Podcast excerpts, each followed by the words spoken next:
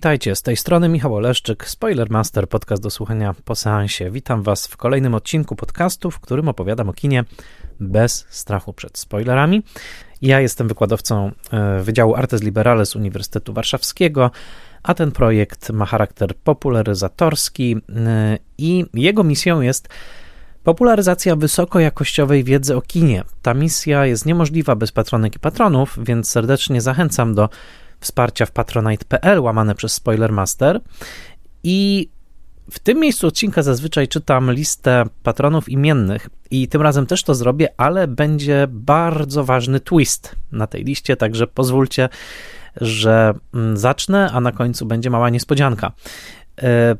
A zatem dziękuję Agnieszce Egeman, Sebastianowi Firlikowi, Joannie i Dominikowi Gajom, Odiemu Hendersonowi, Beacie Hołowni, Adamowi Andrzejowi Jaworskiemu, Annie Jóźwiak, Tomaszowi Kopoczyńskiemu, Jarkowi Krauzowi, Magdalenie Lal, Bartoszowi Filipowi Malinowskiemu z Bez Schematu, Misiowi Misiowej i Misiowi Juniorowi, Jakubowi Mrozowi, Iwonie Oleszczuk-Jaźwieckiej, Annie i Krystianowi Oleszczykom, Władimirowi Panfiłowowi, Tomaszowi Pikulskiemu, Weronice Więsyk, Jackowi Wiśniewskiemu, Michałowi Żołnierukowi, a także blogowi Przygody Scenarzysty. I w tym momencie y, następuje ów twist, mianowicie autor blogu Przygody Scenarzysty, czyli Maciej Słowiński, będzie gościem dzisiejszego odcinka. Od bardzo dawna już to planowałem. Jestem czytelnikiem bloga Maćka. Y, zdradzę także, że kilka razy mm, zaprosił mnie do zagrania w pokera, którego jest mistrzem. To, to tylko dodam, bo to może mniej znana y, informacja o nim a ja bardzo chciałem porozmawiać z Maciejem, ponieważ bardzo cenię sposób, w jaki analizuje opowieści ekranowe właśnie od strony scenariuszowej, więc któregoś dnia e, poprosiłem, żeby to on zasugerował, o którym filmie poopowiadać. E, I on wybrał film dzisiejszy, czyli Buntownik z wyboru Good Will Hunting Gasa Van Santa. Mm, amerykańska premiera tego filmu to był rok 1997. E, Maciej, poza tym, że prowadzi tego bloga, to jest aktywnym scenarzystą. Między innymi jest scenarzystą filmu Rój Bartka Bali z e, Erykiem Lubosem.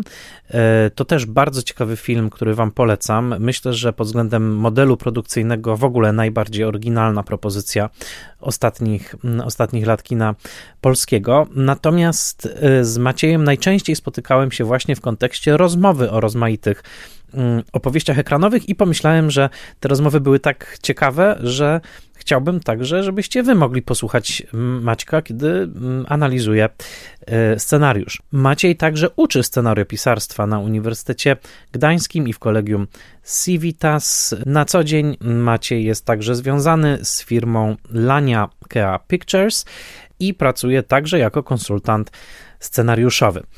Y, za chwilkę moja rozmowa z Maciejem. Zapewniam Was, że będzie ciekawie. Najpierw jednak dwa słowa o filmie y, dzisiejszym: Buntownik z wyboru. To film Gasa Van Santa, y, który przyniósł scenarzystom tego filmu, czyli młodziutkim wtedy Matowi Damonowi i Benowi Affleckowi Oscara za najlepszy scenariusz. I jest to film w reżyserii Gasa Van Santa, film bardzo znany, film, który odniósł bardzo duży sukces kasowy w takim czasie, kiedy e, wytwórnia Miramax Pictures w zasadzie dominowała światowe kino, była takim najważniejszym, najbardziej ekscytującym głosem e, w kinematografii e, Stanów Zjednoczonych. E, oczywiście to jest kilka lat po Pulp Fiction, także mm, które zawdzięcza swą sławę Miramaxowi.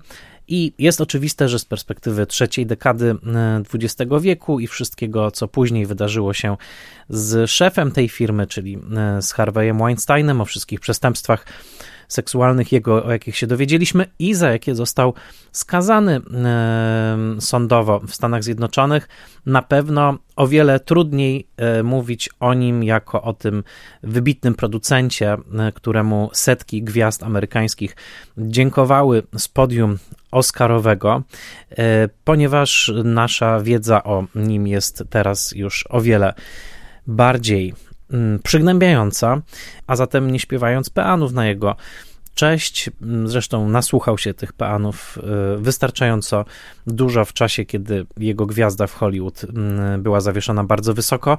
Jednocześnie trzeba opowiadając o historii tego konkretnego filmu, powiedzieć, że e, jego decyzja o tym, żeby właśnie ten film zrobić, e, była kluczowa e, po tym, kiedy ten film już w zasadzie był poobijany kilkoma próbami sfinansowania jego, kiedy już niemalże Matt Damon i Ben Affleck żegnali się z tym projektem, Miramax w ten film uwierzyło. Najciekawszą decyzją, i o tym chcę powiedzieć jeszcze zanim przejdziemy w tę bardzo scenariuszową rozmowę, e, innymi słowy, w rozmowę właśnie o tekście Mata Damona i Bena Afflecka, Otóż najbardziej ciekawą decyzją kreatywną był także dobór reżysera, ponieważ Gus Van Sant w tamtym czasie był kojarzony z kinem niezależnym, przede wszystkim z taką queerową odnogą niezależnego kina amerykańskiego, którą on uprawiał już od połowy lat 80. Gus e, Van Sant, który mm, pochodzi z Louisville w stanie e, Kentucky, e, przez pewien czas, jeszcze w latach 70., był związany z biznesem reklamowym. Tam zarobił sporo pieniędzy, które między innymi pozwoliły mu sfinansować jego pierwszy niezależny film, czyli Mala Nocze, 85 rok. Już w 91 zaproponował niezwykłą podróż do północno-zachodniej Ameryki w rejony Pacyfiku i Seattle, czyli moje własne Idaho, ikonę nowego kina queerowego. I to właśnie z kinem eksperymentalnym i queerowym był kojarzony Gus Van Sant. Tymczasem y, nic nie ma queerowego ani bardzo niezależnego w Good Will Hunting, który jest pod wieloma względami filmem bardzo hollywoodzkim. Jest filmem, y, który y, bardzo odwołuje się do sentymentu, do e, uczuć, do emocji i to w takiej konwencji opowieści o niezrozumianym geniuszu, która no nie jest, nie była pionierska w 97 roku, wręcz była już trochę, można powiedzieć, przykurzona. E, dla mnie spotkanie po latach z tym filmem jest o tyle interesujące, że po latach, kiedy już lepiej znam twórczość samego Van Santa, mm, bardzo wyraźnie widać, w których momentach pojawiają się odciski palców e, reżyserskie Van Santa właśnie. Ten film jest opowiedziany E, stosunkowo konwencjonalnie, stosunkowo wręcz staroświecko chwilami, a jednocześnie są tu takie sceny, które bardzo wyraźnie pozwalają przypomnieć sobie sposób filmowania w Malanocze właśnie i w moim własnym Idaho e, i te takie momenty prześwitów właśnie niekonwencjonalnego, chwilami nawet teledyskowego stylu Van Santa są bardzo interesujące w Good Will Hunting. Gus Van Sant zawsze był reżyserem mm, bardzo ekspresjonistycznym, takim szukającym mocnych efektów nasycania rzeczywistości wyrazistą ekspresją, ostrym światłem, które e, pada na twarzy bohaterów w mroku, niekonwencjonalnymi zbliżeniami, pod dziwnymi kątami. Sam mówił, że zainspirował go sposób oświetlania, taki bardzo jasny, bardzo wyrazisty przez Davida Lyncha w Głowie do wycierania i także w Trzecim Człowieku Karola Rida. I o ile Malanocze było taką opowieścią o homoerotycznym pożądaniu nieodwzajemnionym, e, całe skąpane w tych ekspresjonistycznych mrokach i jasnych światłach, a moje własne Idaho rozgrywało się na bezkresnych drogach e, północno-zachodnich Stanów Zjednoczonych. O tyle okruszki tych właśnie elementów odnajdujemy tutaj w Good Will Hunting.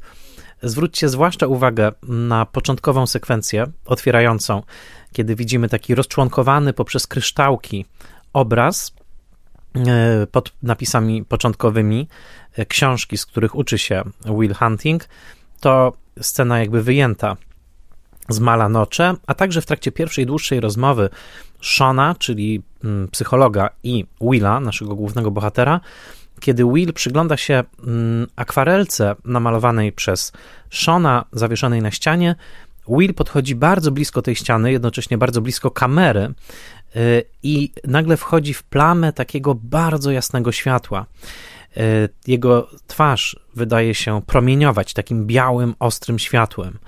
I to jest dokładnie taki efekt, jaki pojawia się także w Malanocze. E, wielokrotnie, kiedy właśnie bohaterowie w tych ciemnych pomieszczeniach nagle wchodzą w takie plamy światła e, i są filmowani dokładnie w taki sam sposób, jakim tutaj jest filmowany Matt Damon. A zatem nawet w tej dosyć konwencjonalnej, takiej można powiedzieć staroświeckiej pod pewnymi względami opowieści, Van Sant szuka tych małych elementów, które może zaznaczyć i naznaczyć swoim osobistym, wizualnym stylem, więc przebłyski tego bardzo szczególnego, zmysłowego mm, ekspresjonizmu Vansantowskiego są także tutaj w Good Will Hunting bardzo obecne. E, co powiedziawszy, należy się zanurzyć w ten film na jego prawach, cieszyć się jego hollywoodzką maestrią, doceniać owe przebłyski mniej konwencjonalnych rozwiązań reżyserskich, jakie wprowadził w nie e, Van Sant. Ale oczywiście kluczowa tu jest opowieść. Kluczowi są bohaterowie, kluczowe są te emocje, które ta opowieść wywołała w tak ogromnych rzeszach widzów na całym świecie. Więc y, zapraszam już y, Maćka Słowińskiego i porozmawiamy o scenariuszu Good Will Hunting. No i jest już ze mną gość specjalny dzisiejszego odcinka, e, Maciej Słowiński. Witaj Maćku. Cześć. Bardzo miło Cię widzieć. Cieszę się, że jesteś e, w podcaście Spoilermaster. Przedstawiłem Cię przed chwilą naszym słuchaczom, więc wiedzą już, czym się zajmujesz. E, Y, jaka jest Twoja praca, jednocześnie jaka jest Twoja pasja, a także od wielu, wielu odcinków słyszeli o Twoim blogu Przygody Scenarzysty. I oto mogę powiedzieć, że trochę ten odcinek będzie jak przygoda scenarzysty, to znaczy spotykamy się tutaj, żeby porozmawiać o tekście, o filmie w zasadzie, o, o filmie i o jego podstawie literackiej, czyli o scenariuszu filmu Buntownik z wyboru, Good Will Hunting. I pierwsza rzecz, jaką chcę powiedzieć, to jest to, że ty wybrałeś film. Bardzo mi zależało, żeby to był film bliski tobie, taki przy którego analizie będziesz po prostu wszystkie soki będą płynąć i będziesz e, po prostu mówił o czymś, co jest tobie drogie. E, a po drugie powiem, i tego nawet ci nie mówiłem przed tym nagraniem, że dla mnie to był powrót po latach, ponieważ ja ten film oglądałem jeden, jedyny raz, wtedy, kiedy on wchodził na polskie ekrany czyli to musiał być rok 9899, no tak, tak to y, oceniam. Y, I od tamtego czasu w ogóle nie miałem do niego powrotu. On był tam jakoś w mojej pamięci, natomiast powrót do niego okazał się czymś niesamowicie dla mnie ważnym, takim też osobistym na wielu poziomach i, i, i, dużo mam przemyśleń także dzisiaj, żeby się podzielić, także muszę chyba zacząć po prostu od podziękowań, bo dzięki tobie spotkałem się po latach z Willem Huntingiem. A kiedy ty się z nim pierwszy raz spotkałeś? Niestety pierwszego spotkania nie pamiętam. Zazdroszczę tobie tego, że masz taką fantastyczną pamięć do tych właśnie pierwszych razów filmowych. Nie tak dawno słuchałem odcinek o Laurencie Zarabi, gdzie tam bardzo dokładnie mówiłeś e, o tym, jak się zabezpieczałeś, żeby to nagranie i ten film zdobyć, że go mieć i obejrzeć. Niestety moja pamięć e, nie działa, e, przynajmniej w tym aspekcie i tych pierwszych razów nie pamiętam, ale doskonale pamiętam kasetę VHS z tym filmem, która e, była w mojej kolekcji i była pozycją e, niesamowicie ważną i pozycją bardzo nadużywaną w magnetowidzie. E, bardzo regularnie do tego filmu wracałem. To jest film, z którym pierwszy raz się spotkałem, kiedy byłem na początku liceum. Więc to jest też taki okres właśnie, kiedy młody człowiek szuka swojej drogi, więc mhm. tutaj utożsamienie się z głównym bohaterem e, po prostu poszło bardzo łatwo, idealnie i taka poszukiwanie tego bohatera się mocno jakoś na mnie zadziałało, więc e, od, to jest miłość od pierwszego wejrzenia e, z tym filmem. miłość, która trwa do dzisiaj, nie ukrywam. Też, mhm. też jestem świeżo po ponownym obejrzeniu. Nie po takiej przerwie, ale po ponownym obejrzeniu i nie zmieniam zdania. No to bardzo, bardzo się cieszę. Dodajmy dla porządku, scenarzystami filmu są Matt Damon i Ben Affleck, którzy zresztą otrzymali za ten scenariusz Oscara i do dzisiaj wydaje mi się, że ich przemowa Oscarowa jest jedną z najsłynniejszych, bo jest po prostu tak radosna i taka młodzieńcza, że no, naprawdę warto do niej wrócić, tak tylko powiem. Jeśli ktoś nie widział tego momentu, to, to myślę, że mm, jest to taka zaraźliwa radość, którą wtedy e, chłopaki się podzielili. No i, e, no i przechodzimy do, do, do samego filmu. Powiedz mi mm, e, i podkreślę, że rozmawiamy o filmie, no, takim, jakim on faktycznie jest na, na ekranie. Ja chwilami będę sięgał do oryginalnego tekstu, który znalazłem w sieci, ale tylko na prawie ciekawostki, bo moim zdaniem ważne jest to, jak scenariusz już istnieje y, na ekranie i jak, jak ta struktura się na tym ekranie objawia, bo ona działa na widza. Powiedz mi, w największym skrócie, o czym jest ten film dla ciebie? Kiedy na niego patrzysz właśnie okiem także analityka scenariuszy, opowieści, to o czym jest buntownik z wyboru? Mhm. Wolę powiedzieć Good Will Hunting, bo ten polski tytuł jest taki naprawdę ja średni. Mam to samo. Ja mam to samo, dokładnie wolę e, amerykański. E, na początek jeszcze tylko e, odniosę się do tego, co powiedziałeś, e, do tego scenariusza. Ja bardzo lubię, kiedy wersje dostępne scenariusza się różnią od wersji ekranowych, ponieważ na tych różnicach można się bardzo dużo nauczyć, jeżeli chodzi o sam proces e, powstawania e, scenariusza, więc akurat to, że ta wersja Good Will Hunting dostępna w internecie różni się od samego filmu, e, to osobiście dla mnie to było fajne doświadczenie i fajna lektura. A jeżeli chodzi o twoje pytanie, to hmm, tak akademicko rzecz ujmując, to zapewne należałoby powiedzieć, że to jest opowieść o szukaniu swojego miejsca w życiu, o dorastaniu do jakiejś odpowiedzialności, do brania odpowiedzialności za siebie, do zbierania się na odwagę, żeby skonfrontować się z jakąś prawdą. Ale tak dla mnie osobiście, prywatnie, jak to rezonuje ze mną, to to jest przede wszystkim film o przyjaźni. Tak? Mhm. To, jest, to jest dla mnie ten aspekt, ten element, który jest w tej opowieści e, absolutnie osobiście najważniejszy, tak? Ale głęboko wierzę, że dobre filmy to właśnie są te, które nie tylko pozwalają na różne interpretacje, ale wręcz zachęcają do tego, żeby poszukać własnej ścieżki interpretacyjnej. Więc ja pójdę za tą przyjaźnią, bo ona i objawia się w tych relacjach przede wszystkim z Chuckiem, mhm. tak, głównego bohatera z bohaterem granym przez Bena Afflecka, ale też tej relacji oczywiście z Seanem, czyli Robinem Williamsem.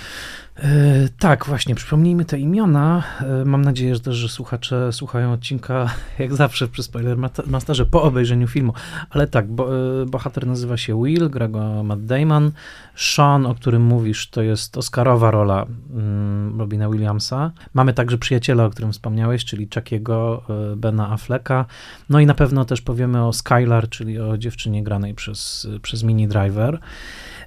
Tak, zgadzam się z Tobą, że jest to opowieść o przyjaźni, ale co ciekawe, ta główna przyjaźń zaczyna się rodzić w filmie stosunkowo późno. Wczoraj, oglądając film zegarkiem w ręku, zdałem sobie sprawę, że po raz pierwszy widzimy Shana tak naprawdę po pół godzinie y, seansu. To jest ta scena wykładu, kiedy Sean daje wykład swoim średnio zainteresowanym studentom.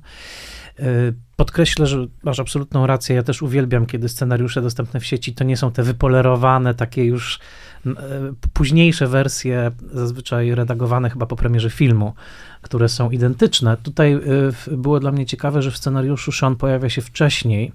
Mamy takie przebitki właściwie na milczącego, głównie Shona, który mm, w samotności pije i, i, widzimy go po prostu wcześniej.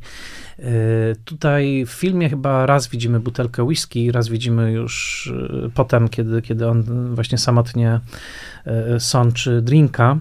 Natomiast tutaj faktycznie on się pojawia w tej 30, w 30 minucie i, i tak podchwytliwie trochę zapytam, co, co się dzieje w tych pierwszych pół godzinie? Jak twoim zdaniem oczekiwania widza są budowane? co widz przez te pierwsze, co się dzieje w głowie przez te pierwsze pół godziny widza, no bo jeszcze nie może, prawda, y, przejść do tego tematu, o którym ty powiedziałeś, czyli o poszukiwaniu e, e, przyjaźni. To dla ciebie te pierwsze pół godziny to jest, y, to jest co, jeśli chodzi o opowieść? Znaczy, to jest na pewno klasyczna ekspozycja, tak, która e, ma za zadanie przede wszystkim e, przekazać nam maksymalnie dużo informacji na temat e, głównego bohatera, tak. Jakbym miał szukać rzeczy, które można, pewnie nad którymi można by było jeszcze pracować, to rzeczywiście pierwsze 10 minut myślę, że, że, że tutaj jest potencjał, żeby przekazać tej informacji trochę więcej, ale trzymając się tego, co, co jest, to rzeczywiście dostajemy dostajemy sporo, tak? Dostajemy skąd jest nasz bohater, jakie jest jego pochodzenie, co w tej historii ma olbrzymie znaczenie, e, gdzie pracuje, e, poznajemy jego umiejętności, też jego inteligencję, jest to wprowadzone na samym początku. E, I jest wprowadzona kwestia przyjaźni poprzez przyjaźń z, z Chuckiem i resztą ekipy, czyli Morganem granym przez Casey'a Afflecka i Billem granym przez Cola Hausnera, który teraz ma drugą młodość przez serial Yellowstone. A, no proszę, to widzisz, nie skojarzyłem, bo jeszcze nie widziałem Yellowstone'a, okej. Okay. Casey Affleck niedawno był w Oppenheimerze. Mówisz tak, praca, mówisz pochodzenie. Widzisz, to jest taki ciekawy przypadek, bo to jest Boston, oni są z tego South Boston i zawsze tutaj e, jakby chciałbym zaznaczyć coś takiego, że nic nie trzeba wiedzieć jakby konkretnie, prawda, o Bostonie. Jakby ja w 98 roku, jak oglądałem ten film, to pewnie nawet nie wiedziałem do końca, gdzie Boston leży, ale że, ale tak jak powiedziałeś, to, to tło jest bardzo ważne, ale nie dlatego, że widz musi przynieść ze sobą jakąś wiedzę, tylko że w samym filmie już jest jakby przekazana, moim zdaniem jest przekazany pewien kontrast który jest w tej rzeczywistości i on jest dosyć istotny, prawda? Że z jednej strony mamy świat tych pięknych uczelni wyższych, najbardziej prestiżowych, prawda, w ogóle chyba na świecie. E, MIT, Harvard to są nazwy, które tylko słyszymy, tak? E, a z drugiej strony mamy chłopaka ze szczotką w ręku, prawda? E, I mamy też bar, w którym z przyjaciółmi spędzają godziny. I nie trzeba znać nazw Boston, Harvard, żeby zrozumieć, że ten bohater się porusza pomiędzy dwoma zupełnie różnymi światami. Wydaje mi się, że to jest tutaj bardzo istotne. A jeśli chodzi o Chuckiego, to jak twoim zdaniem na początku ta relacja, jak, jakimi pociągnięciami pióra ona jest e, zbudowana? Mhm.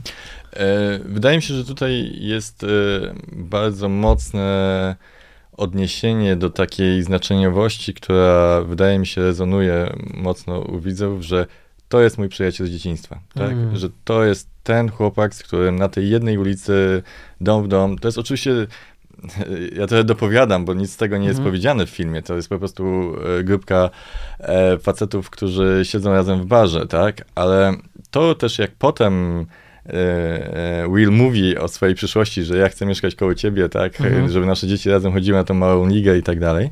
E, pewnie do, do tej sceny jeszcze dojdziemy. To, to wydaje mi się, że jest tu pewne zakorzenienie i pewne znaczeniowość nawiązań do tego, z czym wszyscy mogą się utożsamić, czyli każdy miał w dzieciństwie jakiegoś takiego przyjaciela, blok obok, gdzie przede wszystkim co cię łączy, to jest właśnie miejsce zamieszkania. To, mhm. że stykacie się z tym samym środowiskiem, bawicie się w tej same zabawy, e, macie te same przygody, macie tych samych przyjaciół, macie tych samych wrogów, mhm. co e, jak gdyby jest kluczowe w tych pierwszych 10 minutach, kiedy jest sprawa e, bijatyki e, z Włochem, e, która jest sprawą, co jest moim zdaniem ważne, bo to też e, trochę Mm, e, kładzie ten nacisk na tą przyjaźń, tak, że jest sprawą osobistą Willa, a mimo to cała paczka idzie za nim i, mhm. i, i do samego końca. I to jak Chucky zmusza Morgana do tego, żeby wyszedł z tego samochodu i bił się z obcymi ludźmi w imię mhm. Willa, e, to moim zdaniem bardzo dużo mówi o tej przyjaźni. Moim zdaniem ta scena buduje tą relację na samym początku. Mm -hmm, to prawda. E, swoją drogą... Mm, w scenariuszu trochę ta bójka troszeczkę inaczej y, wygląda, że tam jest zaznaczone chyba wyraźnie i to mi trochę umknęło w filmie. Nie zarejestrowałem tego, że to jest trochę bójka w obronie dziewczyny. Tak. Co w filmie chyba nie ma aż tak dużego znaczenia. To, to, to zostało akurat z, skasowane. Y, no dobrze, Moim no. zdaniem no, zostało no. skasowane, no żeby no. podkreślić e, problem Willa. Okej. Okay. Ja stawiam na to, że kiedy to jest w obronie, to to jest bardziej uzasadnione. Widz łatwiej zrozumie jego Masz zachowanie. Rację.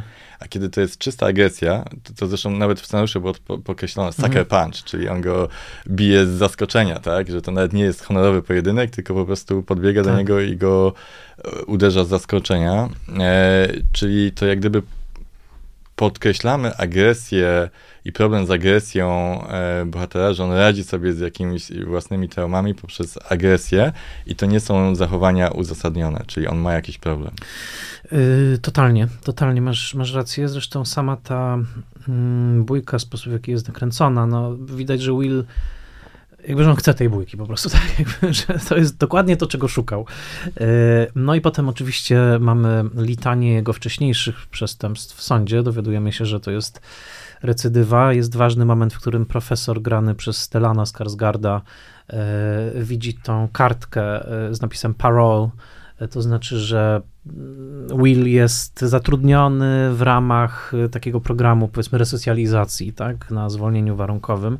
Więc to są wszystko ważne informacje o tyle, że one mm, jakby to powiedzieć, one zakleszczają Willa trochę w tej sytuacji, że on nie ma wyboru, żeby podjąć terapię, prawda? To jest, to jest bardzo ważne, no bo jak posadzić tego krnąbrnego, skorego do bitki geniusza na kozetce, co może go przywiązać do tej kozetki? No mo może go przywiązać tylko coś, co on będzie musiał zrobić, prawda? No i w tym przypadku to jest ta obietnica mm, no wyjścia z aresztu, tak? Jakby możesz chodzić po ulicach, jeżeli poddasz się, e, jeśli się poddasz terapii, co też zostaje zmienione trochę w komedię, bo oczywiście Will na początku tej terapii nie chce się poddać i to jest właściwie w takim no niemal komediowym kluczu, prawda? Pokazane te jego kolejne pierwsze terapie. Zresztą to jest bardzo często w amerykańskim kinie, że ten comic relief jest wymagany e, bez względu na to, jak dramatyczną opowiadamy historię. I tutaj mhm. rzeczywiście tych momentów humorystycznych jest e, sporo. Tak, ale powiedz mi w takim razie, trochę będę pytał jak mm, taki naiwny widz albo naiwny czytacz scenariusza. Dlaczego Sean? Dlaczego w końcu profesor e, Lambo mówi, to ty się zajmiesz e, Willem? Dlaczego, dlaczego właśnie tak? E, no, naj, najprostsza odpowiedź jest taka, że pięciu wcześniej odmówiło mm. współpracy, tak? Mm. Więc jak gdyby nie miał wyboru.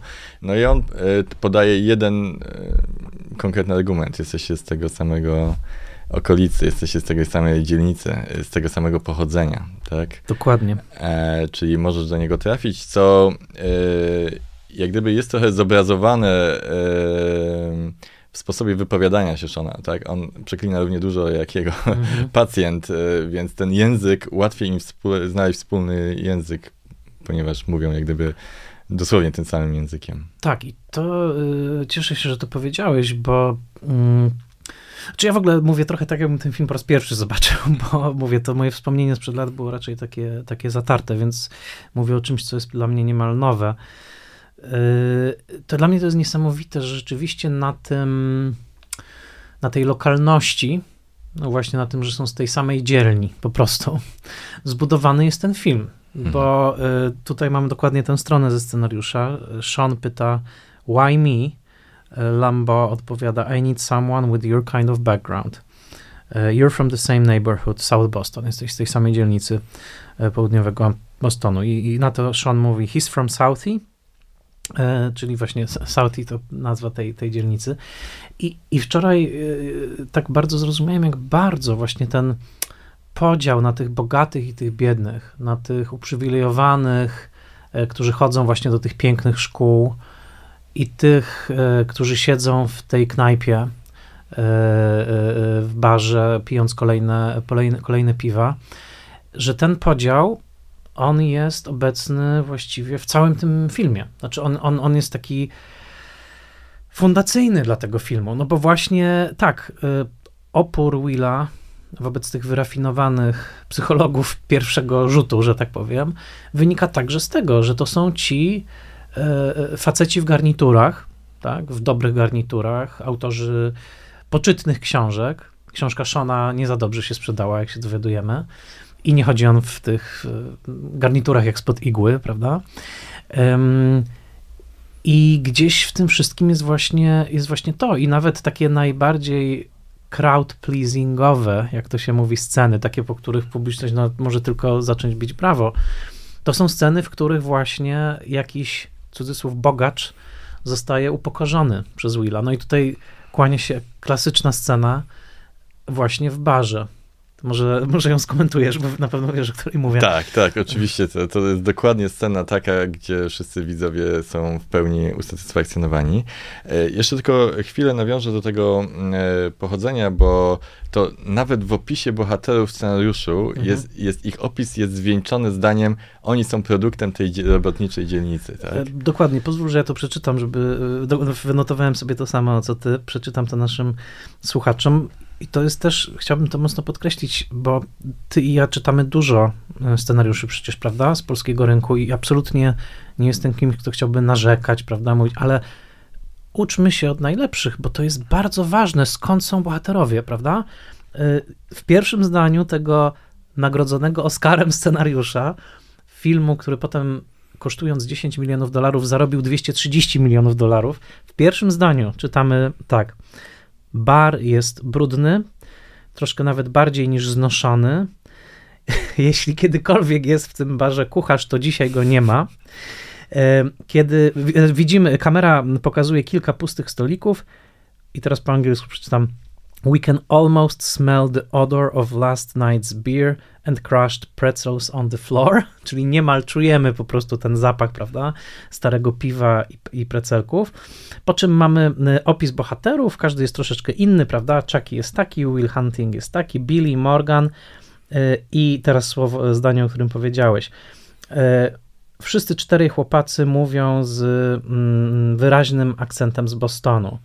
To jest trudna, szorstka dzielnica klasy robotniczej z irlandzkimi korzeniami. And these boys are its product, czyli ci chłopaki, dokładnie tak jak powiedziałeś, ci, te chłopaki to jest produkt tej dzielnicy. Nie, czy, nie spotykam się z takimi opisami, e, wiesz, w polskich tekstach, bo polskie teksty często są zanurzone w jakimś takim wszędzie, prawda, nigdzie, e, a tutaj to jest powiedziane wprost. To są tak. chłopaki stąd. E, oddziaływanie na emocje czytającego. To mhm. jest e, coś, co powinniśmy czerpać z amerykańskich scenariuszy, jak zdecydowanie. E, druga też kwestia, jeżeli chodzi o to pochodzenie, to, to mnie to na przykład bardzo zastanawiało też przy kolejnym oglądaniu, bo w Stanach to ma olbrzymie znaczenie, skąd pochodzisz, nie? Lokalizacyjnie, już nawet nie mówię klasowo. Pytanie, czy w Polsce ma to takie znaczenie? Czy mhm. to, że jesteś, nie wiem, z Łysynowa, Białoręki, mhm. to coś rzeczywiście znaczy, nie? Yy, wiesz co, yy, rozszerzę mapę, którą teraz narysowałeś, myślę, że znaczy, bo ja nawet patrząc ze, swojego, ze swojej perspektywy y, Ślązaka, yy, pamiętam, że częścią mojej historii życiowej na pewno było to, że mm, bardzo starałem się nie mówić gwarą, prawda? Dorastając y, w Tanowskich Górach. Yy, po latach zresztą mam dużo myśli na ten temat, ale jednym z takich wewnętrznych przekonań było, że jeżeli yy, wchłonę tą gwarę, którą mówiła moja babcia, właściwie obydwie babcie, E, którą e, także dużo mówili moi rodzice, chociaż oni już byli cudzysłów dwujęzyczni, to, że to będzie mi wytknięte. I nie mówię teraz tego w takim tonie wiktymizacyjnym, tak? Nie, nie użalam się nad sobą, ale zwracam uwagę na to, że świadomość tego, że jeżeli za bardzo wtopię się językowo w ten właśnie śląski kontekst, to że to jakoś zadziała przeciwko mnie, to na pewno jest coś, co można by przełożyć na podobną dramaturgię, bo wiesz, są takie seanse filmów, w których jest lektor i czyta śląskie dialogi. Mm. Ostatnio był Terminator 2, a teraz zbliża się taki pokaz Pulp Fiction. Myślę, że Willa Huntinga można by spokojnie zdabingować w ten sposób, że te wyrafinowane postacie mówią czystą literacką polszczyzną, a te e, Southie mówią po śląsku i ta historia by totalnie zadziałała. Więc jakby e, e, tak tylko odpowiadając, myślę, że mamy w Polsce tego typu kontrasty. Mamy w Polsce Polsce tego typu podziały. One są regionalne, klasowe, językowe, e, historyczne pewnie, wschodnia Polska versus zachodnia, więc jest z czego czerpać, tak tylko e, tytułem a, a... inspiracji dla naszych koleżanek i kolegów scenarzystów. No, no właśnie, bo y, na przyszłość to jest dobry kierunek. Pytanie, czy ktoś z tego skorzystał? Czy jest jakaś postać no właśnie. zbudowana na tym, tak jak powiedziałeś, że, że na przykład musiała pozbyć się jakichś korzeni po to, żeby dostosować się do tego. Może przyjdzie nam jakiś dobry przykład, ale powiedziałbym, że jesteś Bogiem. Mam wrażenie, że to, to, to tło takie było bardzo wyraźnie zarysowane, tło lokalne. Ale pomyślimy jeszcze o dobrych przykładach, natomiast zawsze e, na przyszłość, że tak powiem, e, mówimy do scenarzystów, czerpcie z tego, co jest właśnie blisko was, no bo trochę tak też zrobili autorzy mm, tego, tego scenariusza. I mamy scenę w barze. Oczywiście to jest jedna z, z, tych scen, która, że tak powiem, sprzedaje film e, i na pewno na YouTubie jej oglądalność bije e, rekordy, jeżeli chodzi o tą kategorię. Czyli mamy mm, starcie e, klasowe, starcie przekonań, starcie realizmu z wyobrażeniem pewnym jakimś, e, a jednocześnie warto podkreślić, jak ta scena jest e, wypełniona, e, tak żeby poruszyć kilka tematów, bo, czy inaczej, rozwinąć kilka wątków, bo tak, przede wszystkim Will poznaje Skylar, czyli swoją miłość, czyli osobę, która mocno wpłynie na jego życie, czyli to już jest kluczowe wydarzenie dla filmu i to wystarczający powód, żeby to była sceną.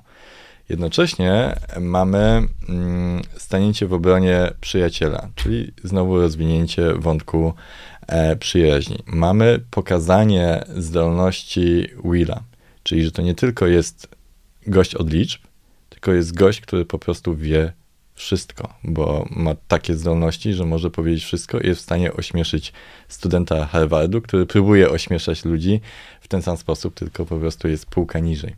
I to, w jaki sposób on deklasuje tego e, chłopaka, Clarka, e, pokazuje skalę umiejętności e, Willa. Kolejna rzecz, która tutaj jest, to jest w pigułce idealnie pokazanie charakteru Willa, czyli raz jego wiedza, dwa za kumplem pójdę w ogień i trzy jestem bardzo mądry, ale jak masz z tym problem, możemy wyjść na ulicę i tam rozwiązać tę sprawę.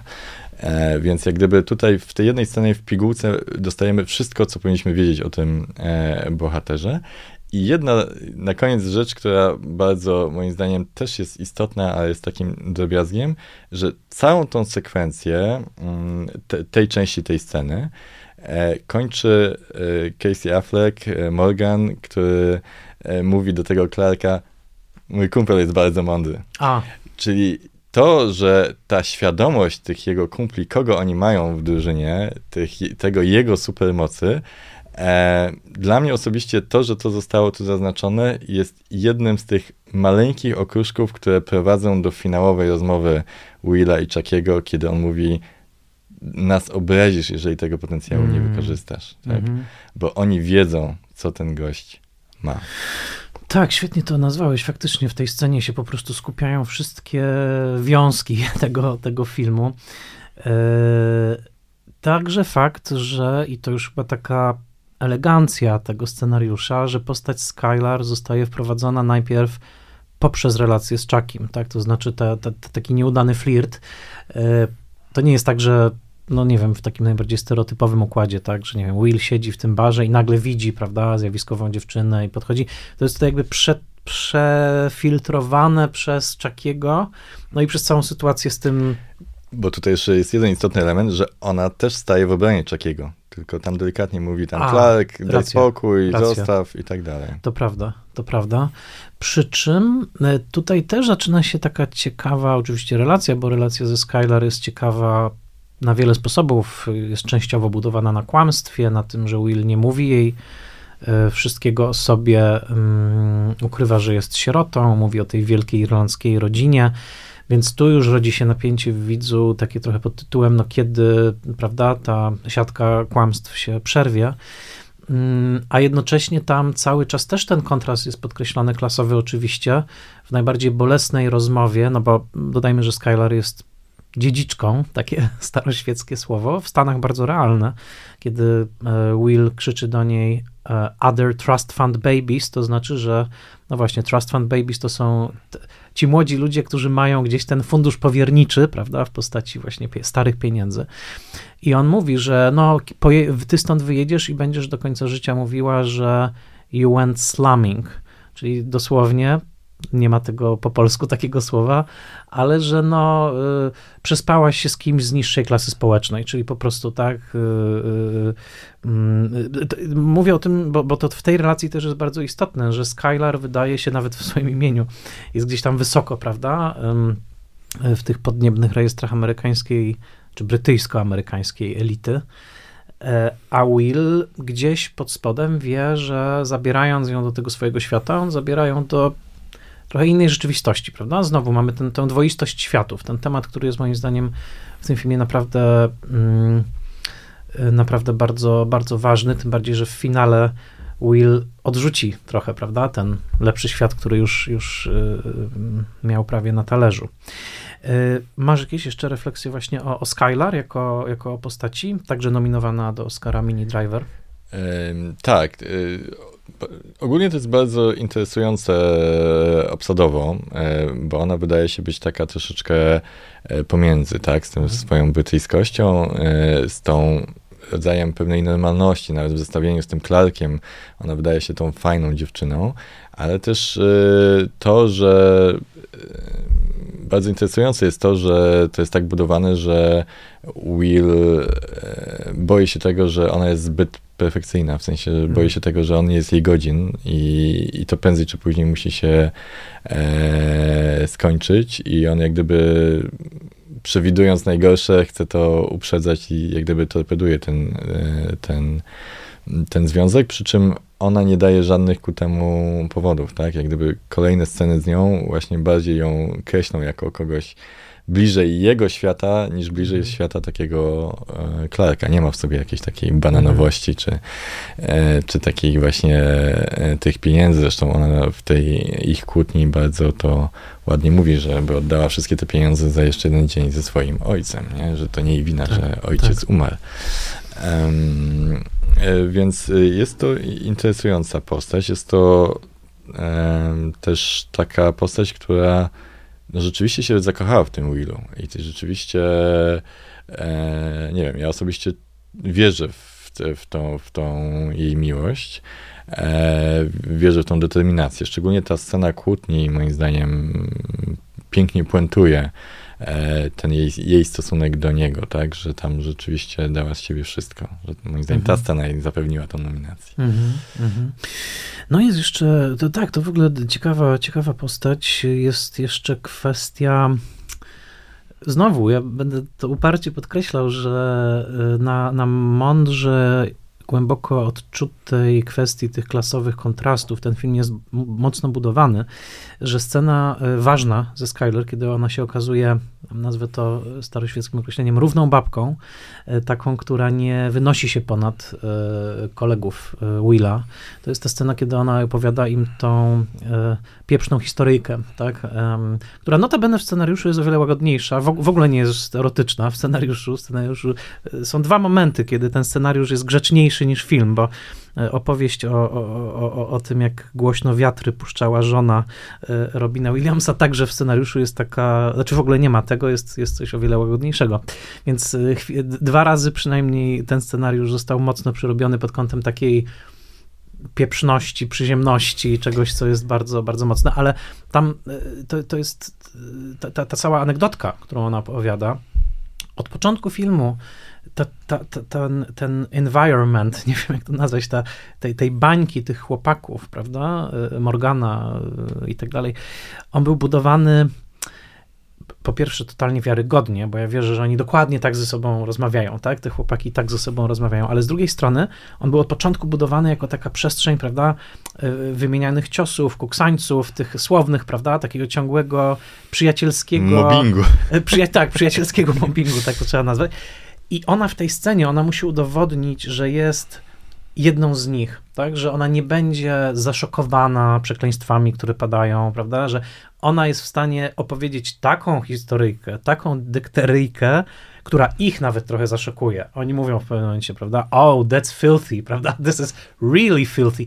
I ona w ten sposób zyskuje swój szacunek w tej, tak. w tej grupie. I to jest moim zdaniem e, bardzo fajne, no bo wiesz, wyobraź sobie, można tę scenę napisać Teraz przychodzi mi scena z filmu Macieja Pieprzycy e, Chce się żyć. E, dobrze mówię? Chce się mm -hmm. żyć. E, gdzie widzimy kontra, też kontrast klasowy, prawda? Jest ta uroczysta kolacja u rodziny dziewczyny, z, z którą przez moment w tym filmie jest Dawid Ogrodnik. No i tam to jest, prawda, taki upsmak, taki, mm. prawda? No my, nie, my tutaj się nie zniżamy, prawda, do takiego poziomu. Tutaj y, ona w pełni udowadnia swoje, jakbyśmy to powiedzieli, street credit, tak, że jest w stanie z najlepszymi w te klocki y, grać. Y, I ta scena też moim zdaniem jest genialna po prostu. Tak, ja nawet niedawno słuchałem jakiegoś podcastu, który recenzował właśnie Good Will Hunting i tam jeden z prowadzących właśnie zarzucił, że e, kompletnie mu się nie podobała ta scena, nie podobała mu, mu się ten żart Skyler i on tam użył takiego argumentu, to jest żart, który mógłby powiedzieć Chucky. Hmm. Ja mówię, właśnie udowodniłeś, że to jest świetna scena, i bo, bo właśnie po to jest to zrobione. Ona właśnie tym, co powiedziała, powiedziała coś takiego jak te chłopaki, bo ona ch chce być jed jedną z nich, ona jest jedną z nich, mimo, mhm. y, że tak powiem, różnic w studiowaniu, ale to nie przeszkadza być mhm. jedną z nich. Ona ich kupiła tą tą e, historyjką. Mhm. A jeśli chodzi o opuszczenie bąków, to e, słyszałem, że to Robin Williams, że tak powiem, zaimprowizował na planie A, i, no i, nikt o tym nie wiedział i ten śmiech e, Mata Damona jest o, rzeczywisty. Okay. No widzisz, to, to, mi, to, to mi umknęło, ale to dużo wyjaśnia, bo to jest tak spontaniczna scena i wygląda na to faktycznie, że Matt Damon się tam śmieje, że tak powiem, jako Matt Damon. Tak, tak, prawda? Że to y, jest zupełnie inny śmiech niż w innych. A jednocześnie y, powiem po angielsku, że it's such a Robin Williams thing to do, prawda? Właśnie tego typu Dokładnie. opowieść. To, to, to absolutnie, przypomnę, mamy do czynienia z, no niestety już z nieżyjącym aktorem, ale który wcielał się w Gina w Aladynie, prawda, w te wszystkie szalone postaci, e, no z tego po prostu był znany, z nieprzewidywalnych, często e, e, radośnie wulgarnych mm, mm, żartów. No ale skoro już dochodzimy do Shona, no to koniecznie musimy powiedzieć, no zaczęliśmy od tego, prawda, film o przyjaźni, jak ta relacja jest, jest budowana. Widzę, że w swoim e, dokumencie, który przygotowałeś, masz niektóre punkty wytłuszczone. Czy to są e, punkty zwrotne? Te, e, z ciekawości pytam. E, tak, to wytłuściłem sobie te punkty, ponieważ e, to jest tak. E, scenariusz napisali debiutanci, którzy przede wszystkim chcą, chcieli być aktorami, chcą być aktorami i w tym się realizują. E, punkt wyjścia tego scenariusza był taki, że Matt Damon brał udział w jakichś zajęciach e, z pisania dra, e, dramatycznego e, i miał napisać sztukę jednoaktową na zaliczenie tych zajęć i zaczął pisać i wyszło mu z tego 40 stron, czy tam 60 stron scenariusza. I poszedł do tego profesora i powiedział, że sztuki z tego nie będzie, ale będzie scenariusz y, i, i, i ma zamiar go rozwijać. No i potem e, odwiedził Bena w Los Angeles i razem to rozwijali i, i nad tym pracowali i tak dalej, i tak dalej. Mm, I zmierzam do tego, że punkt wyjścia był bardzo amatorski, jeżeli chodzi o ich doświadczenia e, w tworzeniu, czyli brak jakichkolwiek doświadczeń, e, czy, czy chociażby genezę tej, tej historii, tak? A jednak to, co finalnie dostajemy, jest bardzo precyzyjną strukturą scenariuszową, tak? Mhm. Dokładnie według wzoru, szczególnie takiego bardzo amerykańskiego, co 10 minut jest ważne wydarzenie, które bardzo mocno wpływa na bohaterów hmm. i wrzuca to na trochę inny tor. To powiem tylko tytułem e, złośliwo-ironicznej dygresji, że chyba jednak dobrze uczą na tych amerykańskich uczelniach, które w filmie, która w filmie jest tak troszkę wyśmiana, skoro Matt Damon, student takiej już właśnie uczelni, napisał tak dobry tekst za pierwszym razem. Tak, tak, to nawet e, przecież były plotki, że to, nie, że to nie oni napisali, tak, że tam... A, także William Golding chyba, tak? Goldman, I, tak. Goldman, tak, przepraszam, mój... Boże, nie Golding, Golding Noblista, Goldman E, filmowy noblista, o tak powiedzmy. Tak, tak, patron mojego bloga, mhm. e, e ale on bardzo otwarcie i bardzo bezpośrednio powiedział, że, e, że nie ma z tym nic wspólnego, że dał dosłownie jedną uwagę do, mhm. do tego tekstu, więc tam, zresztą tam dużo bardzo znanych osób dawało no, Podobno Terence Malik, tak gdzieś mi to Terence Malik tak. przyczynił się do zakończenia, Michael Mann długo pracował nad tym scenariuszem, Mel Gibson miał to reżyserować przez jakiś czas, tak. no i pierwszym, który go kupił, to jest Rob Reiner, nie? Tak, tak. Więc to rzeczywiście jest, e, to fajna jest taka historia od zera do bohatera, tylko ci bohaterowie po drodze spotkali paru geniuszy, którzy na pewno pomogli. Dokładnie, dokładnie. A powiedz mi w takim razie, gdzie są te wydarzenia w filmie, które, tak jak ty mówisz, troszkę, znaczy nie wywracają stolik, ale może tak e, mówiąc pokerową e, nomenklaturą, rozdają karty na nowo. Tak, no to y, idąc od góry, to na samym początku mamy y, bijatykę i napad na policjanta i aresztowanie. To jest właśnie tam 10-12 minuta filmu. Następnie y, w 20 minucie mamy scenę w barze i e, poznanie Skylar. E, w okolicach 30 minuty mamy e, profesora Lambo, który składa Willowi propozycję nie odrzucenia, czyli mamy nasz pierwszy punkt zwrotny. 40 minucie Will i Sean spotykają się po raz pierwszy. E, w 50 minucie scena w parku słynna. E, Zaraz do niej dojdziemy, tak. Tak. E, w 60 mamy i też idealny punkt środkowy, mamy przełamanie milczenia, czyli po scenie w parku mamy scenę, kiedy przez godzinę milczą, do siebie nie odzywają i następnie mamy scenę, w której Will przełamuje to milczenie i opowiada dowcip. Mm, I od, te, od tego zaczyna się ich realna relacja mm -hmm, prawdziwa. Mm -hmm. E, następnie w okolicach 70 minuty mamy e, kolejne spotkanie u Shona i tu z kolei mamy troszeczkę pchnięcie drogi Shona, czyli rozmowa o tym, zastanawia się, jakby wyglądało twoje życie, jeśli byś nigdy nie spotkał swojej żony. E, potem mamy e, kłótnię Willa i Skyler. Potem mamy e, w setnej już minucie mamy Sean wyrzuca Willa z gabinetu, kiedy ten odpowiada, że chce zostać pasterzem. No i w okolicach 110 minuty w okolicach, e, przepraszam, setnej jeszcze minuty mamy rozmowę z Czakiem na budowie i 110 minuta to jest e, nasz kulminacja, czyli It's not your fault. A, tak, tak, tak, tak. Czyli ten moment już takiego no, uleczenia, można tak. powiedzieć, tak, tak uleczenia, tak. uleczenia traumy. Czyli rzeczywiście Czyli bardzo jak, precyzyjnie. Jak w zegarku, chciałbym powiedzieć. To jest niesamowite. Widzisz, nie, nie, nie, nie, nie zrobiłem sobie takiej rozpiski. To jest... Yy no, najlepszy chyba dowód na tą taką mądrość tej dramaturgii, prawda? E, amerykańskiej, jak to mówimy, no, że, że, że faktycznie no, przychodzą te bity e, w takich równych odstępach.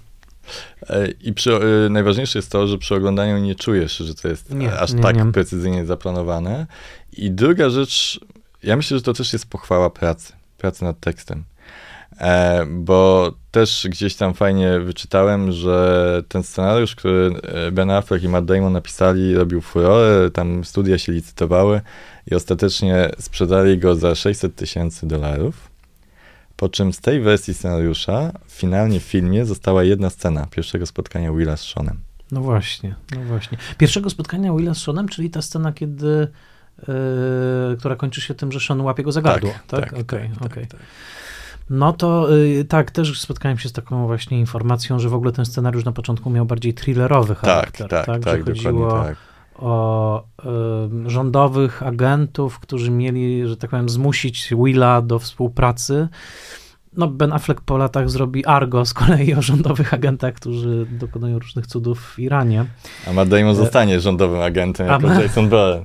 dokładnie, dokładnie. Ale to, to ciekawe, co mówisz, bo w ogóle ta scena, właśnie pierwsza scena długiej interakcji Willa z Seanem, to moim zdaniem jest taka popisowa scena dwójkowa, tak? To znaczy, że mamy dwóch bohaterów, którzy na przestrzeni pięciu czy sześciu stron, prawda, e, rozmawiają i tam cały czas coś się dzieje, prawda, w tej relacji. Tam widzimy i ten opór, prawda, Willa i mm, pewną agresję, no ona w ogóle kończy się przemocą, tak, właśnie tym chwyceniem za gardło, ale powiem coś politycznie niepoprawnego, swoją drogą nie wiem, jak ten film byłby dzisiaj odbierany, gdyby był kręcony, ale fakt, że właśnie psycholog chwyta za gardło swojego klienta i to robi mu dobrze, mówiąc krótko. Myślę, że dzisiaj byłby zhejtowany, że tak powiem, one o one, jeśli chodzi o prezentowanie terapii na, na ekranie. No yy, tak, yy, Sean robi wszystko wbrew, że tak powiem, bo przecież ilość osobistych wyznań, tak, yy, jest też absolutnie wbrew wszystkim tam terapeutycznym przykazaniom. E, więc to na pewno jest pod górkę, jeżeli chodzi o terapię, ale pytanie, no, mieliśmy pokazane, jak ktoś próbował klasycznie iść z Willem, nie? Więc tak, e, tak, tak. to jedyna droga. Pytanie, czy Sean zawsze stosuje takie metody, czy to dostosował tutaj do swojego pacjenta? Tak, bo wiesz, tu wchodzimy na śliską ścieżkę, która nas może doprowadzić do um, też rozważań na temat bardziej ekstremalnych bohaterów tego typu. Myślę na przykład o e, filmie Whiplash, tak? gdzie mamy nauczyciela, który robi o wiele gorsze, robi o wiele gorsze rzeczy, ale to jakby nie, nie wchodźmy koniecznie na tą ścieżkę. Ja bym powiedział, że e, tutaj dzieje się coś bardzo, bardzo istotnego tak naprawdę, bo e, znaczy tak, on wykonuje bardzo, bardzo wyraźny gest, ale z drugiej strony on też jakby mówi językiem Willa, tak? My nie wiem, może wpędzi mnie w kłopoty to, co teraz powiem, ale ta sytuacja byłaby zupełnie inna, zupełnie inna, gdybyśmy wcześniej poznali Willa jako kruchego, nieskorego do przemocy, prawda, nie wiem, z bardzo cienką skórą. My wiemy, że dla Willa bitka nie jest czymś, co koniecznie go zrani. To jest chłopak, który potrafi się bić i dla którego ta uliczna przemoc jest po prostu jego naturalnym habitatem. Więc jakby te, to chwycenie za gardło tutaj to nie jest to, to, to nie jest to samo, gdyby gdyby Sean wykonał taki gest w stronę bohatera, dla którego to jest coś zupełnie nieznanego, prawda? W pewnym sensie Sean po prostu mówi w tym momencie językiem, który Will zna. Tak. I e, tutaj jeszcze chciałbym podkreślić, jak to jest ładnie podprowadzone i podbudowane, żeby miało możliwie duży impact. Ponieważ w tej samej scenie, chwilę wcześniej, w ich takiej słownej szermierce jest powiedziane, że Sean podnosi ciężary. A, jest tam nawet powiedziane, że 130 kg, a ty? I tak. widać po Willu, że, że mniej. E. I, I, to jest dro bardzo drobna rzecz, która nie ma ani wcześniej, ani później żadnej kontynuacji. Nic, nie ma to żadnego znaczenia. Ale w tej scenie ma to znaczenie, ponieważ jeżeli przed chwilą się dowiedzieliśmy, że gość podnosi 130 kg i chwyta cię za gardło, to to coś znaczy. Tak, w sensie, tak. że Will to czuje i po raz pierwszy trochę tak, wątpi, tak. bo jakby ten sam gest wykonał choćby ten pierwszy e, starszy, nobliwy pan w okularach w garniturze, e, to, e, to, to to by nie miało takiego znaczenia, ponieważ Will by czuł przewagę fizyczną, to by nie było zagrożeniem. A on tutaj tą rękę na gardle poczuł. Tak, zdaniem. ale to jest bardzo w ogóle ważne, o czym mówisz. Um, I też, y, wiesz, y, tam jest cały wątek tego, że Sean jest przecież weteranem wojennym. Tak. I y, docieramy moim zdaniem, tak obieramy tą cebulę i docieramy do jądra tego filmu. Ty zacząłeś od tego, że to jest film o przyjaźni. Ja bym powiedział, że przede wszystkim dla mnie to jest film o ojcowsko-synowskiej relacji. Oczywiście ubrane jako przyjaźń, no bo oni nie są spokrewnieni, ale tak naprawdę Sean odnajduje w Willu syna, a Will odnajduje w Seanie e, ojca. I wydaje mi się, że to takie ustawienie Shona jako e, no, silnego także fizycznie mężczyzny, tak, mm, jest o tyle istotne, że Will swoją traumę, cudzysłów, zawdzięcza właśnie silnemu fizycznie mężczyźnie, tak? Znaczy został skrzywdzony przez mhm. swojego silnego fizycznie e, e, ojca. E, I wiem, do, do, dowiadujemy się nawet tak, że był bity kluczem francuskim i, ta, i tak dalej. Więc to jest o tyle istotne, że ta silna męskość jest czymś, czego on jednocześnie potrzebuje, ale musi się z tym skonfrontować. To jest jednoczesne, tak. prawda? Że to on potrzebuje w życiu takiego mężczyzny, ale jednocześnie musi zrozumieć, że taki mężczyzna nie musi być zagrażającą obecnością. Tak jak był jego ojciec oczywiście, mm. prawda? E, przemocowy. Więc e, e, w tym sensie scena z tym pierwszym terapeutą, która widzę, że po latach też jest interpretowana jako homofobiczna, ja bym jej o tyle bronił, że ten, te pierwsze sceny z terapeutami to jest trochę, trochę casting na właściwego terapeuta, a właściwym terapeutą dla, dla Willa będzie tylko i wyłącznie terapeuta, który a, będzie w stanie zająć to miejsce tego właśnie silnego, stereotypowego mężczyzny w jego życiu, ale dwa, będzie z Willem całkowicie szczery. Pierwszy tak. terapeuta jest nieszczery tak. i to jest główny problem tego terapeuty. Nie jak ktoś skomentował, że jest gejem. Nie, on pewnie jest, tylko że jego grzech polega na tym, że on jest nieszczery z Willem. To tak. w momencie, kiedy Will mówi mu, czy jest ci trudno ukrywać, że jesteś gejem, szczera odpowiedź jego powinna nawiązać do tego i powiedzieć, tak, jest mi trudno, albo nie, jest mi łatwo. Natomiast on się broni przed tą samowiedzą. Mhm. I w tym momencie, że tak powiem, oblewa test na psychoterapeutę Willa, prawda? Tak Dokładnie tak. Zresztą y, musimy poznać innych, żeby docenić skalę trudności, jaka stoi przed Seanem, tak? Dokładnie. Um, to jest jedna sprawa. Oczywiście Sean no, wpisuje się w tą figurę ojca, tylko mnie bardziej ciągnie w tą stronę e, przyjaźni, ponieważ ta relacja jest bardzo partnerska. Mhm.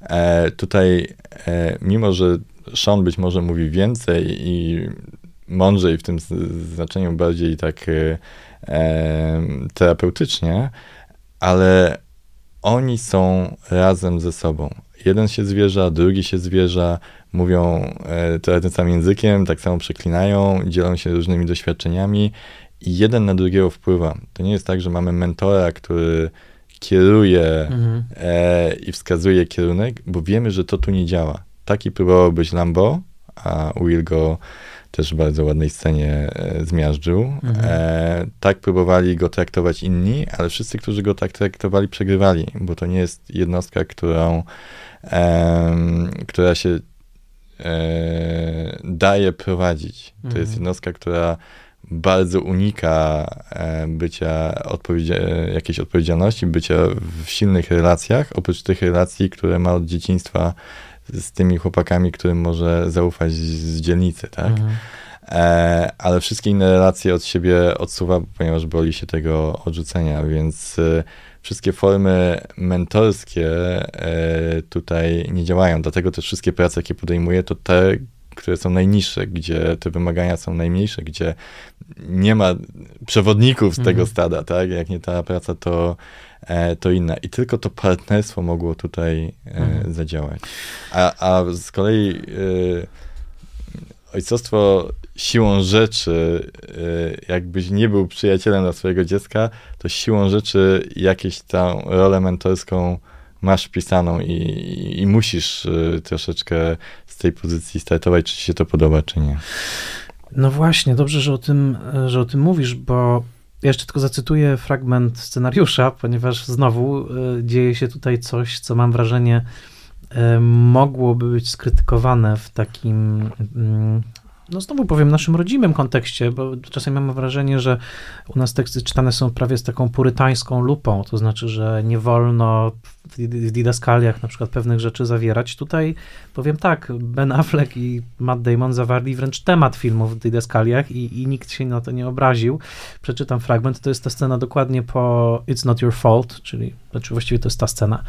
I on mówi, mm, przytula Willa, Will płacze, crying hard, i teraz mm, Sean bierze Willa w ramiona, trzyma go jak dziecko. E, Will płacze jak dziecko. E, po chwili zaczyna przytulać Shona, trzyma go nawet mocniej. I teraz kamera oddala się od tego obrazu. Two lonely souls being father and son together. Dwie samotne dusze. Właśnie being father and son, czyli jakby no wcielający się w ojca i syna, prawda, yy, razem, więc to, to jest moim zdaniem jednozdaniowe streszczenie tego filmu. Tak. No, mhm. Po prostu oni się odnaleźli jako figura syna, jako figura ojca. No, dodam, że na końcu Sean nawet żegnając się z Willem Good mówi mhm. synu, prawda? Tak. Po, po, gdyby ktoś nie, nie zrozumiał, to jest jeszcze, jest jeszcze ten aspekt. Ale wspomniałeś o scenie w parku i um, chciałbym e, właśnie e, do tej sceny nawiązać, to jest, no właśnie, długi, to jest scena dialogowa, ponieważ e, Sean i Will siedzą w parku, rozmawiają, jest to dialog, ale tak naprawdę jest to monolog, bo, bo Will tam mówi dwa, dwa, dwa słowa. E, ja przetłumaczyłem na polski ten monolog, um, monolog Shona w tej wersji, jakiej on jest scenariuszu. W filmie dyskretnie zmieniony, między innymi są dodane, jest dodane parę przekleństw, może, może Robin Williams jest za to odpowiedzialny. E, w każdym razie mam takie zadanie dla ciebie, prośbę właściwie, żebyś przeczytał e, ten tekst i powiedział mi, dlaczego to jest tak dobre, jak, jak, jak też dla naszych słuchaczy, bo jeżeli ktoś nie pamięta, to po prostu przeczytajmy to i zaraz skomentujemy. Sean. Sean. Jeśli zapytam cię o sztukę, streścisz mi wszystkie książki o sztuce, jakie kiedykolwiek napisano.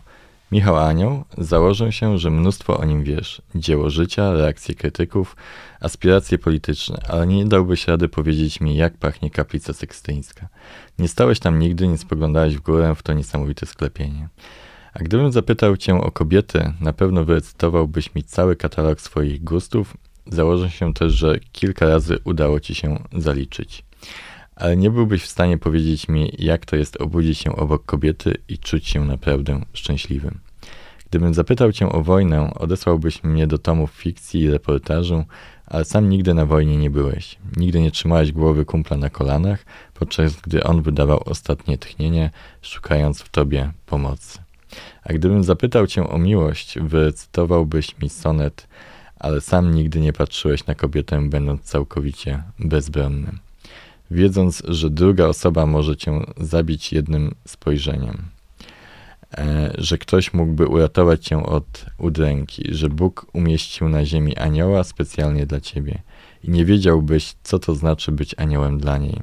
Kochać, być dla niej na zawsze, pomimo wszystko, pomimo raka. Nie wiedziałbyś, co to znaczy przysypiać na krześle obok jej szpitalnego łóżka z jej dłonią swojej, bo lekarze zrozumieli, że fraza godziny odwiedzin nie ma zastosowania w twoim przypadku i nie wiedziałbyś nic o prawdziwej stracie, bo ona dotyczy tylko ludzi, którzy pokochali kogoś bardziej niż siebie, a ty nigdy nie odważyłeś się na taką miłość. Patrzę na ciebie i nie widzę inteligentnego, pewnego siebie młodego człowieka, nie widzę rówieśnika, nie widzę nikogo równego mnie samemu. Widzę chłopca. Nikt nie ma szans cię zrozumieć, prawda, Will? A mimo to wydaje ci się, że wiesz, tak dużo o mnie, bo zobaczyłeś obrazek, jaki namalowałem. Na pewno wiesz o mnie wszystko, co nie? Myślisz, że ja wiem cokolwiek o tobie, bo przeczytałem raz Olivera Twista? I nie kupuję argumentu, że nie chcesz tutaj być, bo tak naprawdę podoba ci się, że jesteś w centrum uwagi. Osobiście mam to gdzieś. Nie powiesz mi niczego, czego nie mógłbym gdzieś przeczytać. Chyba, że zaczniesz mi mówić o swoim życiu. Ale tego nie zrobisz. Może boisz się tego, co wtedy byś wypowiedział. Twoja decyzja. W filmie pada słowo twój ruch. E, Wodzu. Tak, powiedz mi, e, co myślisz o tym słynnym monologu, w którym dodajmy prawie przez cały czas kamera jest na twarzy Williamsa. Nie, nie widzimy za dużo tych reakcji na Damona. Trochę to my mamy zareagować też na ten monolog, mam wrażenie, nie tylko Will, prawda? Hmm. Eee, kurczę, to jest... E, to było bardzo trudne, mm, e, trudne zadanie, ponieważ e, może najpierw tak e, wyjdę trochę do góry. Jaki jest cel tej sceny, tak? Czyli wiemy, jak się skończyła ich poprzednie spotkanie, e, czyli chwytem za gardło, czyli czymś, czego nie powinien robić terapeuta swojemu pacjentowi. E, I myślę, że finał tamtego spotkania trochę wstrząsnął ich e, oboma.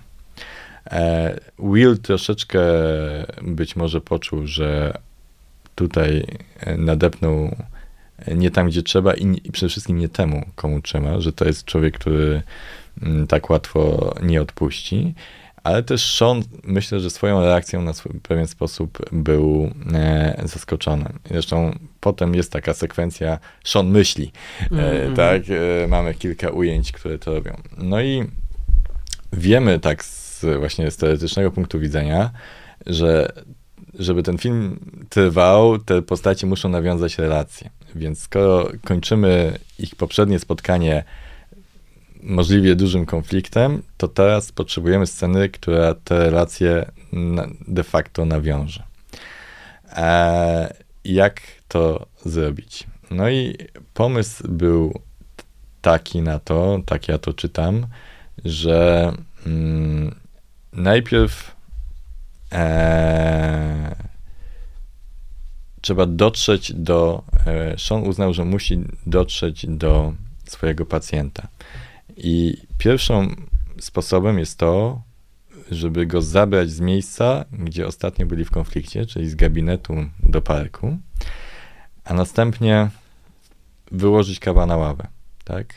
On mówi bardzo bezpośrednio, co myśli, co czuje i jak go widzi. I w pewien sposób go obraża. Nie? W pewien sposób y, mówi rzeczy dla Willa bardzo bolesne. I jeżeli by przestrzelił, to by tego chłopaka stracił. Nie? Więc y, precyzja doboru przykładów, słów i tak dalej musiała być tutaj bardzo, mm, bardzo dobra. Teraz pytanie, czy odbieramy to, że mu się to udało, no bo w filmie jest, że rzeczywiście trafił, że Will kupił to, że Will postanowił e, jak gdyby mm, pójść jakoś za tym. a nawet nie, nie tyle pójść, bo potem mamy sceny, kiedy milczą, e, co przynajmniej e, nie w pełni to odrzuci, że to jakoś z nim rezonuje, tak? E, tutaj by chętnie sięgnął do notatek, bo to jest ważne, co się dzieje później, bo e, ten film trochę ma taką konstrukcję, że kluczowe wydarzenia to są spotkania Willa i Shona, a między tymi wydarzeniami na przykładzie widzimy, jak to, co Sean do niego mówi, rezonuje z Willem. Mm -hmm, I, na te, I w tych scenach pomiędzy to e, widzimy. Mm. I e, tutaj tak na szybko patrzę, że tych, tej reakcji Willa za dużo nie ma, czyli on trochę bardziej to jeszcze w sobie trawi e, to, e, to, co zostało tu powiedziane. Moim zdaniem to jest to właśnie wyłożenie kawa na ławę, wyłożenie bardzo bezpośrednie, powiedzenie na tym stoimy. Tutaj w tym e, tłumaczeniu e, jednej kwestii mi zabrakło, Aha. którą e, m, pamiętam, że pada, e, pada w filmie, która wydaje mi się, że jest bardzo istotna, m, bardzo istotna e, jako puenta tej całości. Czyli kiedy Sean mówi, e, niczego się od ciebie nie nauczę, czego bym nie przeczytał w żadnej innej książce, chyba że zaczniesz mi mówić o sobie. Wtedy jestem I am fascinating. Tak. Wtedy jestem zafascynowany, wtedy tak, mnie masz, tak. wtedy wchodzę w to. E, w nie? tłumaczeniu nie ma tej kwestii, bo nie ma jej też w oryginalnym scenariuszu. Ja też na to zwróciłem uwagę, więc to było coś, co było dodane e, później. E, nie wiem już przez kogo, to już nieważne. Ważne jest to, że faktycznie my w to wierzymy. Tak. Ja tutaj kredyty daję Robinowi Williamsowi. Czuć, że to idzie, że tak powiem, z wątroby. E, I trochę ta puenta jest tutaj wszystkim, tak? Mhm. Że to jak mi zaczniesz mówić o sobie, to jestem zafascynowany, ja w to wchodzę i to mnie fa e, fascynuje, mhm. to mnie ciekawi. Tu i będę dla ciebie. Tak. Książki i wszystkie inne te pierdoły. To... Widzisz, to, to jest e, świetne, co powiedziałeś. Ja bym tylko uzupełnił jeszcze jeden puzzle, to znaczy, że tutaj Sean mówi e, też coś takiego nie wiem jak to powiedzieć, między nami będzie realne tylko to, co faktycznie, autentycznie wypłynie z nas. Tak? Jakby wszystko inne to są, że tak powiem, cytaty. Tak? Możesz mi cytować takie książki, ja ci zacytuję takie, ale to, co naprawdę się może wydarzyć między nami, to jest to, co wypłynie z nas. Dodajmy, co ważne, że nie tylko y, scena jest bardzo ważna tego późniejszego It's Not Your Fault i kiedy oni, no właśnie, przytulają się jako ojciec i syn, bardzo ważna jest też taka tak, taki transfer, że tak powiem, jakiejś życiowej mądrości, doświadczenia, no bo Will e, potem stosuje tą samą linijkę, tak, e, odnośnie, prawda, tego, że porzuca e, super ofertę pracy na rzecz tego, żeby pojechać do Skylar. Tak samo jak kiedyś Sean nie poszedł na najważniejszy mecz baseballowy w historii, i tutaj znowu dowód na to, że nie trzeba nic wiedzieć o baseballu, bo ja nic nie wiem, ale to jest tak opowiedziane przez Robina Williamsa, nawet z pewnymi przebitkami, że ja wiem, że fan baseballa po prostu musiałby być na tym meczu, prawda? To też widać po reakcjach e, Willa, tak? Tak, jak... że jak mogłeś, tak, prawda? Jak tak, mogłeś. Tak. A jednak Sean uczy Willa właśnie tego, prawda? Że w momencie, kiedy pojawia się na twojej drodze ta osoba, ta kobieta, ta partnerka, to w tym momencie nawet ten mecz nie jest taki ważny, nawet ta wymarzona, wielka, wspaniała praca. No i w tym sensie Will wypełnia lekcję Shona, prawda? W hmm. ostatnich pięciu minutach tego filmu, wzmocnioną oczywiście kopniakiem w tyłek od kolegi, od przyjaciela, który mówi ani mi się waż tu zostać, tak. prawda? To jest w ogóle, ja nie wiem, czy to nie jest moja ulubiona scena w tym filmie, w tym sensie, że to jest moja, świetny dialog. Tak, moja zdecydowanie tak, bo ja nawet śmiem twierdzić, ona jest kluczowa dla Willa. Aha. Że on by nie pojechał, gdyby nie ta rozmowa. Gdyby nie ta rozmowa. Mhm. Oczywiście cała praca z Seanem zrobiła grunt pod to. Ale moim zdaniem, jakby Chucky wtedy powiedział, super, mam nadzieję, że rzeczywiście następne 20 lat spędzimy razem, to on by został. Mhm. Ponieważ te, yy, to, co miał, to, w czym, z czym wszedł w tą historię, czyli ta paczka przyjaciół, była dla niego najważniejsza na świecie. Mhm.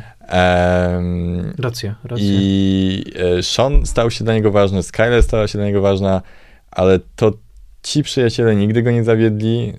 E, też potem ta piękna scena z samochodem kupnym i tak dalej.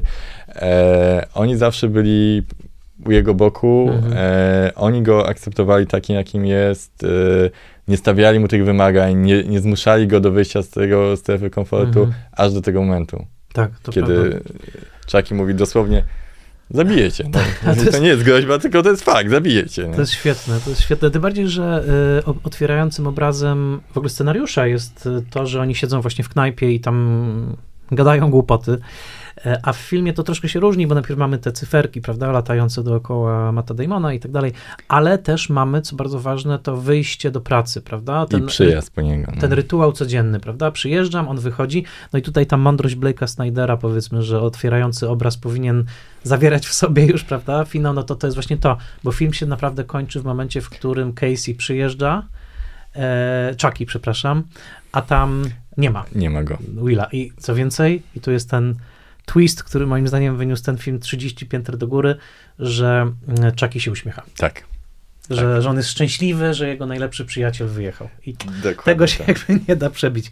E, jak to mówią, ktoś, e, pamiętam, że jest bad corn, kiedy jest zły kicz, prawda? Taka właśnie zły banał, ale jest też good corn, kiedy coś, co wiemy, że gdzieś tam jest może trochę, prawda? Sentymentalne, kiczowate, ale to jednak łapie nas za serce. E, powoli zmierzając do końca, czy jest ktoś przegrany w tym scenariuszu? Ja bym zaryzykował, że profesor Lambo jest chyba kimś, kto, mimo że zaczyna film, prawda, w glorii profesora MIT, studenci są w niego wsłuchani, to chyba on na końcu tego scenariusza tak naprawdę mm, no jest przegrany. Tak, oczywiście dano mu, to w końcu jest Ameryka, dajemy szansę każdemu, e, da, dano mu na końcu taką e, trochę redemption, kiedy umawiają się na drinka z tym tak. Seanem i, i, i, idą się napić, ale rzeczywisty finał jego historii to jest, kiedy on na kolanach gasi te kartki, które podpalił Will z tym napisanym Faktycznie. rozwiązaniem. Faktycznie. Bo to jest ta jego droga, tak jak mówiłeś, gwiazdy rocka, o ile można być gwiazdą, mm. będąc profesorem, ale powiedzmy profesorem MIT z Noblem matematycznym, to rzeczywiście można być taką gwiazdą rocka, zresztą tutaj ten cały jego styl bycia, ubioru i tak dalej, tam nawet te drobne scenki, tam jest taka scenka, kiedy on czeka na Willa i tam podrywa jakąś studentkę i tak dalej. Tak, nie, no on się zachowuje naprawdę, znaczy on traktuje studentki jak grupis, bym tak, powiedział tak, trochę. I to tak, nawet jest tak, bardziej tak. w filmie niż w scenariuszu. Tak, tak. Mhm. Więc on jest na, na szczycie i idzie zupełnie na dół i wtedy, kiedy jest na kolanach i, i gasi papiery, które napisał, e, że tak powiem, dozorca u niego na uniwersytecie, tak, tak w dużym tak, skrócie, tak, to dla niego jest totalnie. absolutny upadek i, i tak on tam mówi, wolałbym nie wiedzieć, że istniejesz, bo wtedy mógłbym spokojnie spać. Dokładnie i wiesz, teraz pomyślałem, że największą tragedią e, profesora Lambo e, jest to, że on rozumie, że odkrycie Willa jest jedyną jego szansą na wielkość. Tak. To znaczy, że on tylko jeżeli będzie odkrywcą tego geniusza Willa Huntinga, to że to będzie dla niego jakiś pomost do tak. tej właściwej sławy. I w tym sensie on naprawdę się sprzeniewierza tej lekcji Shona, nazwijmy to, znaczy, że on nie chce być sobą. Tak. On chce być kimś, kto odkryje kogoś innego, prawda? Tak. I to jest, to, jest, to jest niesamowite. Yy, a tak, a przy okazji tego takie właśnie odzywki, prawda, do studentek tam, a jest sobota, a może pójdziemy na drinka. Że tak powiem, po latach to jest jeszcze, jeszcze bardziej e, creepy niż było w momencie e, początku, chociaż to nie jest creepy postać, ale e, scenariusz też pracuje na jego zgubę. Znaczy, są podkreślane momenty, kiedy on na przykład jest wyraźnie wyższościowy, klasistowski, wchodzi do baru, zamawia wodę Perrier. Tak. W tym momencie Sean musi przetłumaczyć, wiesz co, chodzi o wodę mineralną, tak? tak, tak Klap soda. Bo to, to jest w ogóle e, też bardzo sprytnie tak zrobione, że te dwie postacie w życiu Willa e, są zbudowane na kompletnym kontraście tak? E, trudno znaleźć tak, tak. jakiekolwiek ubioru, punkty. Prawda? Tak, Jedwabne punkty, szaliczki, dokładnie, Lambo. Dokładnie. Tak, tak, tak. E, punkty wspólne poza tym, że mieszkali w tym samym akademiku, tak? Ale różni ich wszystko e, i z tego mocno ta historia korzysta. Mm, dokładnie. Gdzieś tam w tle pewnie jeszcze są w tym filmie tematy, które można by podrążyć. Dla mnie też ciekawe jest to po prostu, że to się dzieje w tym, w tym Bostonie, że ciekawie jest nakreślona właśnie ta irlandzka tożsamość, bo tam to jest wyraźnie powiedziane, mm. prawda? Irish Catholic, jest krzyżyk na piersi Mata Damona, jest, są te rozmowy o tych wielkich rodzinach. E, no jest Boston, kolebka Stanów Zjednoczonych, tak? Jest Brytyjka, Mini Driver, więc, więc te konteksty tutaj są i gdzieś przecież Stany były ufundowane na takim pomyśle, prawda, że każdy będzie nagrodzony wedle swoich umiejętności, prawda? No i tutaj pytanie, hmm. czy Will Hunting y, będzie kimś takim, czy to... jednak zwycięży ta harwardzka elita, którą po latach też u, ucieleśni podwójny Army Hammer w Social Network. Swoją drogą te dwa filmy warto ze sobą porównać, bo pokazują dwóch różnych nerdów. Tak, a jeszcze, jeszcze jedna rzecz, która y, mi tutaj e, zapadła w pamięć, to jest to, że Will Hunting tak denerwuje, że tak powiem, społeczeństwo, ponieważ nie chce grać według ich e, reguł. W sensie, że wszystko to, co jest tu wstawiane jako e, punkty na tej drabinie w górę, on je olewa. Tak? Właśnie z ubiorem, e, zachowaniem. Z ubiorem, tak. zachowaniem, z tą karierą. Jak nawet z tym Clarkiem mówi, E, I co z tego będziesz podawał mi frytki, jak będę jechał z rodziną tam na narty, nie? Tak. E, jako to, że ta jazda na narty to jest szczyt drabiny e, tak. rozwoju, nie? A Will mówi, no i co z tego, przynajmniej nie będę E, nieoryginalne, e, ucząc się na pamięć e, rzeczy. Dokładnie gdzieś znalazłem taką też interpretację tego filmu, że tak naprawdę ten film jest o konflikcie między tymi Irish Catholics a protestantami, że tam cały czas jest to, to napięcie, myślę, że jest ta protestancka kultura harwardzka, prawda, a no najlepsze, co możesz zrobić, to być, prawda, potem będziesz w CIA, będziesz obalał z nami rządy, prawda, w różnych częściach świata, a tutaj jest ten właśnie Irish boy, tak, który mówi nie, absolutnie, jakby nie podporządkuje się. Bardzo ładnie podsumowuje hmm. politykę amerykańską tak, w tym monologu. Też w sprytnie zmontowanym monologu, yy, także widzimy odpowiedź która już jest w innym miejscu niż zadane pytanie, tak, co tak, ładnie tak. Łączy, łączy sceny. Dwie rzeczy, które jeszcze na koniec chciałem zrobić, zanim e, odpytam cię z zadania domowego. Chciałem bardzo podziękować panu magistrowi inżynierowi Januszowi Rafałko z Politechniki Warszawskiej, który zwrócił moją uwagę pośrednio, dziękuję też Kamilowi Przełęckiemu, e, na to, że e, Will Hunting jest w sposób przedziwny spokrewniony z książką Stanisława Lema Czas nieutracony z roku 1949 powiem tak, to jest niesamowite. Te, te, te, ta książka i ten scenariusz są mocno podobne. Nie, nie, podejrzewam tutaj nawet cienia plagiatu, bo książka Lema nawet nie jest przetłumaczona na angielski. Jest to jedna z jego socrealistycznych pozycji. Natomiast chcę tylko powiedzieć, że jest to opowieść o pracowniku garażu, niejakim Karolu Wilku, który, e, no właśnie, ma niesamowite e, matematyczne zdolności. Pojawia się na jego, w jego orbicie profesor, który koniecznie chce, żeby, e, żeby Karol Wilk mm, te zdolności no, wykorzystał. I są tutaj sceny, które są bardzo podobne. Między innymi Karol Wilk wchodzi do gabinetu profesora, i teraz czytam fragmencik krótki. Wilk stał przy bibliotece i wodził oczami wzdłuż grzbietów to same fachowe książki, powiedział profesor Wieleniecki. Monter, Mon, Monter nie usłyszał go. E, Monter, czyli wilk. Nie wiem, czy znajdzie pan tam coś ciekawego, dodał docent. Chłopiec, nie odrywając oczu od, oczu od książek, że nagle, o, Sierpiński jest, i wyciągnął impulsywnie rękę. Nim jednak dotknął książki, spostrzegł, że ma palce brunatne od smaru, a pa, paznokcie jaśnieją w nich jak różowe lampki. Cofnął się, odwrócił i zmieszał na widok docenta. Docent, pan zna tę książkę? Nie, ale czytałem o niej. A, przepraszam, to pan słyszał o teorii mnogości? Wilk nie odpowiedział. Wieleniecki się wahał. Nareszcie że, rzekł, pan teraz musi wrócić do garażu, prawda? Aha. A, a, potem ma pan czas i są to jakieś sceny naprawdę bardzo, bardzo bliskie. To jest, to jest dziwne, ale dziękuję za ten trop w każdym razie, to chciałem powiedzieć. Maćku, masz na sobie t-shirt z napisem Radość pisania, e, bardzo tak. inspirujący, więc ja cię poprosiłem, żebyś w domu coś napisał. Mianowicie taki możemy zrobić mały, żartobliwy pojedynek na e, logliny. E, logline dla naszych słuchaczy, to jak to najkrócej opisać? Dwuzda... Powiedz ty. Jednozdaniowa prezentacja filmu? Tak, to spróbujmy to zrobić. Ja napisałem w domu i od razu powiem, nie udało mi się w jednym zdaniu. Ja też mam dwa. Więc ja chyba nawet mam trzy. Poczekaj, otworzę to, bo mam to gdzieś e, w komputerze. Yy, Tak, y, innymi słowy, powiedziałem Maćkowi, poprosiłem, żeby napisał taki logline w domu. Ja też napisałem swój logline w domu i teraz je sobie przeczytamy. Już widzę, że twój jest lepszy, bo jest krótszy, więc, ale to takie ćwiczenie, czyli takie próba destylacji historii do jej absolutnie esencji. No dobrze, to u mnie to brzmi tak. Zmagający się z problemami młody geniusz matematyczny zostaje zmuszony do pójścia na terapię. W trakcie niej, dzięki niekonwencjonalnym metodom charyzmatycznego terapeuty, odkrywa, co jest w życiu naprawdę ważne i o co warto walczyć. I to jest profesjonalizm Maćka. Absolutnie uważam, już wiem, że wygrałeś ten pojedynek. Ja jakoś za, zakałapućkałem się w słowach i, i w zbyt, to też jest lekcja, w zbyt takiej próbie chyba tłumaczenia rzeczy, które nie są konieczne do tłumaczenia. Ja napisałem dłużej. E, Will, osierocony chłopak z robotniczej dzielnicy Bostonu, przejawia genialne zdolności matematyczne, a jednocześnie pakuje się w kłopoty z prawem. Zainteresowany jego potencjałem profesor załatwia Willowi zwolnienie z aresztu pod warunkiem przejścia procesu terapii, który okazuje się leczący nie tylko dla Willa, ale i dla trwającego w żałobie po śmierci żony terapeuty imieniem Sean. Mo, trochę dłużej, e, ale zdecydowanie twój jest lepszy.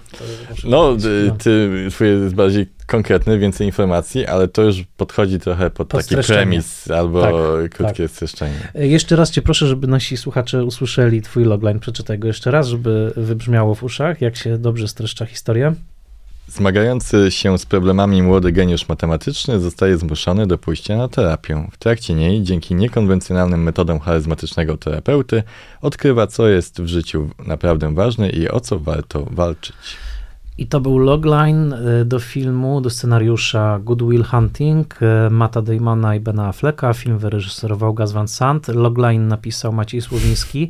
A jeśli chcecie nauczyć się więcej o rzemiośle scenariopisarskim, ale także dowiadywać się o bieżących wydarzeniach w tym świecie scenariopisarskim w Polsce, włącznie z tym, jakie filmy wchodzą w dany weekend i kto stoi za ich scenariuszami, która to informacja bywa notorycznie pomijana w innych tego typu serwisach, to śledźcie koniecznie facebookowy profil Przygody Scenarzysty, a także zaglądajcie na bloga Maćka, ponieważ tam znajdziecie e, dużo materiałów, między innymi także analizy scenariuszowe. E, ile to już lat prowadzisz bloga? No, będzie za chwilę czwarty rok. E, więc życzę Ci jak najwięcej fajnych wpisów blogowych, ale przede wszystkim życzę Ci ciągłej praktyki scenariopisarskiej. Maciek pracuje i jako scenarzysta, i jako mentor Y, script doktor i konsultant, więc w końcu spełniło się moje marzenie. Długo to planowaliśmy, ale się udało. Pogadaliśmy w podcaście o scenariuszu i dziękuję Ci też za sugestię filmu, do którego wróciłem dzięki Tobie. Dziękuję bardzo. To był zaszczyt tu być. Bardzo dziękuję y, Maćkowi za tę rozmowę. Wspaniała dla mnie przygoda, dużo się dowiedziałem. Jeszcze raz do filmu powróciłem już po naszej rozmowie i po raz pierwszy, uwaga, dooglądałem napisy końcowe do absolutnego ich końca. Y, I z przyjemnością odkryłem dedykację, jaka się pojawia na końcu, bo poza tym, że w podziękowaniach jest m.in. Terence Malik, to jedno, ale film cały dedykowany jest Allenowi Ginsbergowi i Williamowi Burroughsowi, a zatem dwóm poetom, bitnikom, y, no uosabiającym taki właśnie duch buntu amerykańskiego, jaki na pewno jest bardzo bliski i albo przynajmniej był Affleckowi i Damonowi, a na pewno mm, Gasowi Vansantowi. Swoją drogą obraz samochodu Willa mknącego taką bezkresną amerykańską szosą e, rozciągającą się w nieskończoność w głąb horyzontu, e, który wieńczy Good Will Hunting, to jakby żywe powtórzenie e, takich samych ujęć bezkresnych dróg amerykańskich, jakie otwierały moje własne Idaho. Tam na tych drogach błąkała się para bohaterów trudniących się męską prostytucją. Keanu Reeves i River Phoenix. Tutaj Will jedzie do swojej e, ukochanej, ryzykując mm, świeżo otrzymaną, lukratywną e, pracę. To tylko dowodzi, że to DNA Vansantowskiego kina jest obecne w Good Will Hunting, e, także wizualnie, mimo że film był przywitany wówczas raczej jako taki akt przejścia z kina niezależnego właśnie do bardzo już komercyjnego. Zresztą to skupienie się na nietypowym bohaterze z jakimś szczególnym darem czy wrażliwością to jest też coś, co łączy mm, różne filmy wansantowskie. W końcu e, Will Hunting jest dotknięty geniuszem, trochę tak jak bohater Rivera Phoenixa był dotknięty narkolepsją w mm, moim własnym e, Idaho i takich porównań na pewno moglibyśmy jeszcze e, przeprowadzić całkiem dużo. Dosłuchałem także do końca mm, komentarza audio, jaki Van Sant, Damon i Affleck nagrali na płycie Blu-ray brytyjskiej, z tym, brytyjskiej, amerykańskiej z tym filmem. E, tam też sporo ciekawych informacji, między innymi uzupełniła się informacja o której Maciek wspominał, to znaczy w scenie, w której e, Sean e, opowiada Willowi, że jego żona puszczała bąki w nocy przez sen. Otóż Damon i Affleck mówią, że ta improwizacja Robina Williamsa, bo rzeczywiście to były jego improwizowane słowa, e, zaszła jeszcze o wiele dalej i, i Damon i Williams bawili się tak świetnie w trakcie tej improwizacji, tak bardzo się śmiali głośno, że w pewnym momencie Williams powiedział do Damona, oczywiście cały czas jako postać, że którejś nocy nawet podłożyłem jej pod pupę zapałkę, na co Matt Damon od odpowiedział, czy to była przyczyna jej śmierci. I w tym momencie zaczęli się tak mocno śmiać, że już naprawdę trzeba było przerwać to ujęcie, ale co ciekawe, to właśnie ten paroksyzm śmiechu wywołany tym makabrycznym żartem właśnie o tym, czy to nie ten wybuch zabił żonę Shona, sprawił, że mamy tak wspaniałe i autentyczne ujęcie dziko roześmianego Willa w samym filmie. Taka bywa magia i alchemia nie tylko samego planu filmowego i genialnej aktorskiej improwizacji, ale także oczywiście magia montażowych nożyczek, które wycinają tych kilka słów i zostawiają reakcje e, samych aktorów. A jeszcze inna informacja, która padła w tym komentarzu i której wcześniej nie znałem, to jest taka, e, że Affleck podkreśla, że kiedy Skylar opowiada dowcip kumplom Willa, to jest to nie tylko wulgarny dowcip, jak już odczytaliśmy e, z Maćkiem, oczywiście nie tylko pod tym względem e, ona sobie zapewnia szacunek chłopaków, ale także, co bardzo ważne, ona jako Brytyjka odważa się opowiedzieć dowcip o irlandzkiej parze co samo w sobie też jest rodzajem przekroczenia i jakiegoś takiego wyzwania rzuconego chłopakom. E, to mi umknęło, ale fakt, że właśnie jest ten Paddy, teraz jak o tym myślę, to się zgadza, prawda? Paddy imię irlandzkie i że ona jako Brytyjka w tym Bostonie, prawda, tych irlandzkich katolików opowiada dowcip nie tylko wulgarny, ale jeszcze trochę o nich, prawda, z ich kultury, no to to jest dodatkowe wyzwanie, które sama sobie rzuca i które y, zdaje na szóstkę, ponieważ chłopaki ją akceptują. To takie jeszcze y, interesujące anegdoty, a zatem nie tylko Will Hunting jako świetnie napisana opowieść, nie tylko Will Hunting jako hollywoodzki film reżysera niezależnego, który przemyca swoje drobne dotknięcia reżyserskie w tę hollywoodzką składnię, ale także jako film, do którego warto wracać, ponieważ jest tam tyle szczegółów, jest to film o takiej narracyjnej maestrii, że naprawdę warto się także po prostu z niego uczyć i doceniać jego nagrodzone Oscarem zresztą rzemiosło. A zatem dla mnie powrót do Good Will Hunting był naprawdę fantastyczny, zawdzięczam go w całości e, Maćkowi, ponieważ bez jego inspiracji to by się nie wydarzyło, więc cieszę się i mam nadzieję, że wam także się to podobało. A zatem dziękuję Maćkowi Słowińskiemu, polecam jego bloga Przygody Scenarzysty, polecam studiowanie dobrej sztuki scenariuszowej e, i zaczynam dumać, czy nie pora na odcinek Wansantowski, bo co najmniej dwa filmy, to znaczy moje własne Idaho i nagrodzony Złotą Palmą Słoń, na pewno na odcinki by się nadawały. A może by zrobić odcinek o najsłynniejszej katastrofie Vansanta, czyli o filmie I kowbojki mogą marzyć. E, dajcie znać, może, może z Waszej inspiracji tym razem zajmę się Vansantem jeszcze głębiej. Bardzo dziękuję Maćkowi, dziękuję wszystkim patronkom, patronom, to dzięki nim ten odcinek powstał. Dziękuję Wam za słuchanie, zachęcam do rozważenia wsparcia. E, cotygodniowe odcinki lądują na tej platformie tylko dzięki temu, że to wsparcie jest. Kłaniam się za nie i nadal o nie proszę. Bardzo dziękuję. Następny Spoiler Master już za tydzień.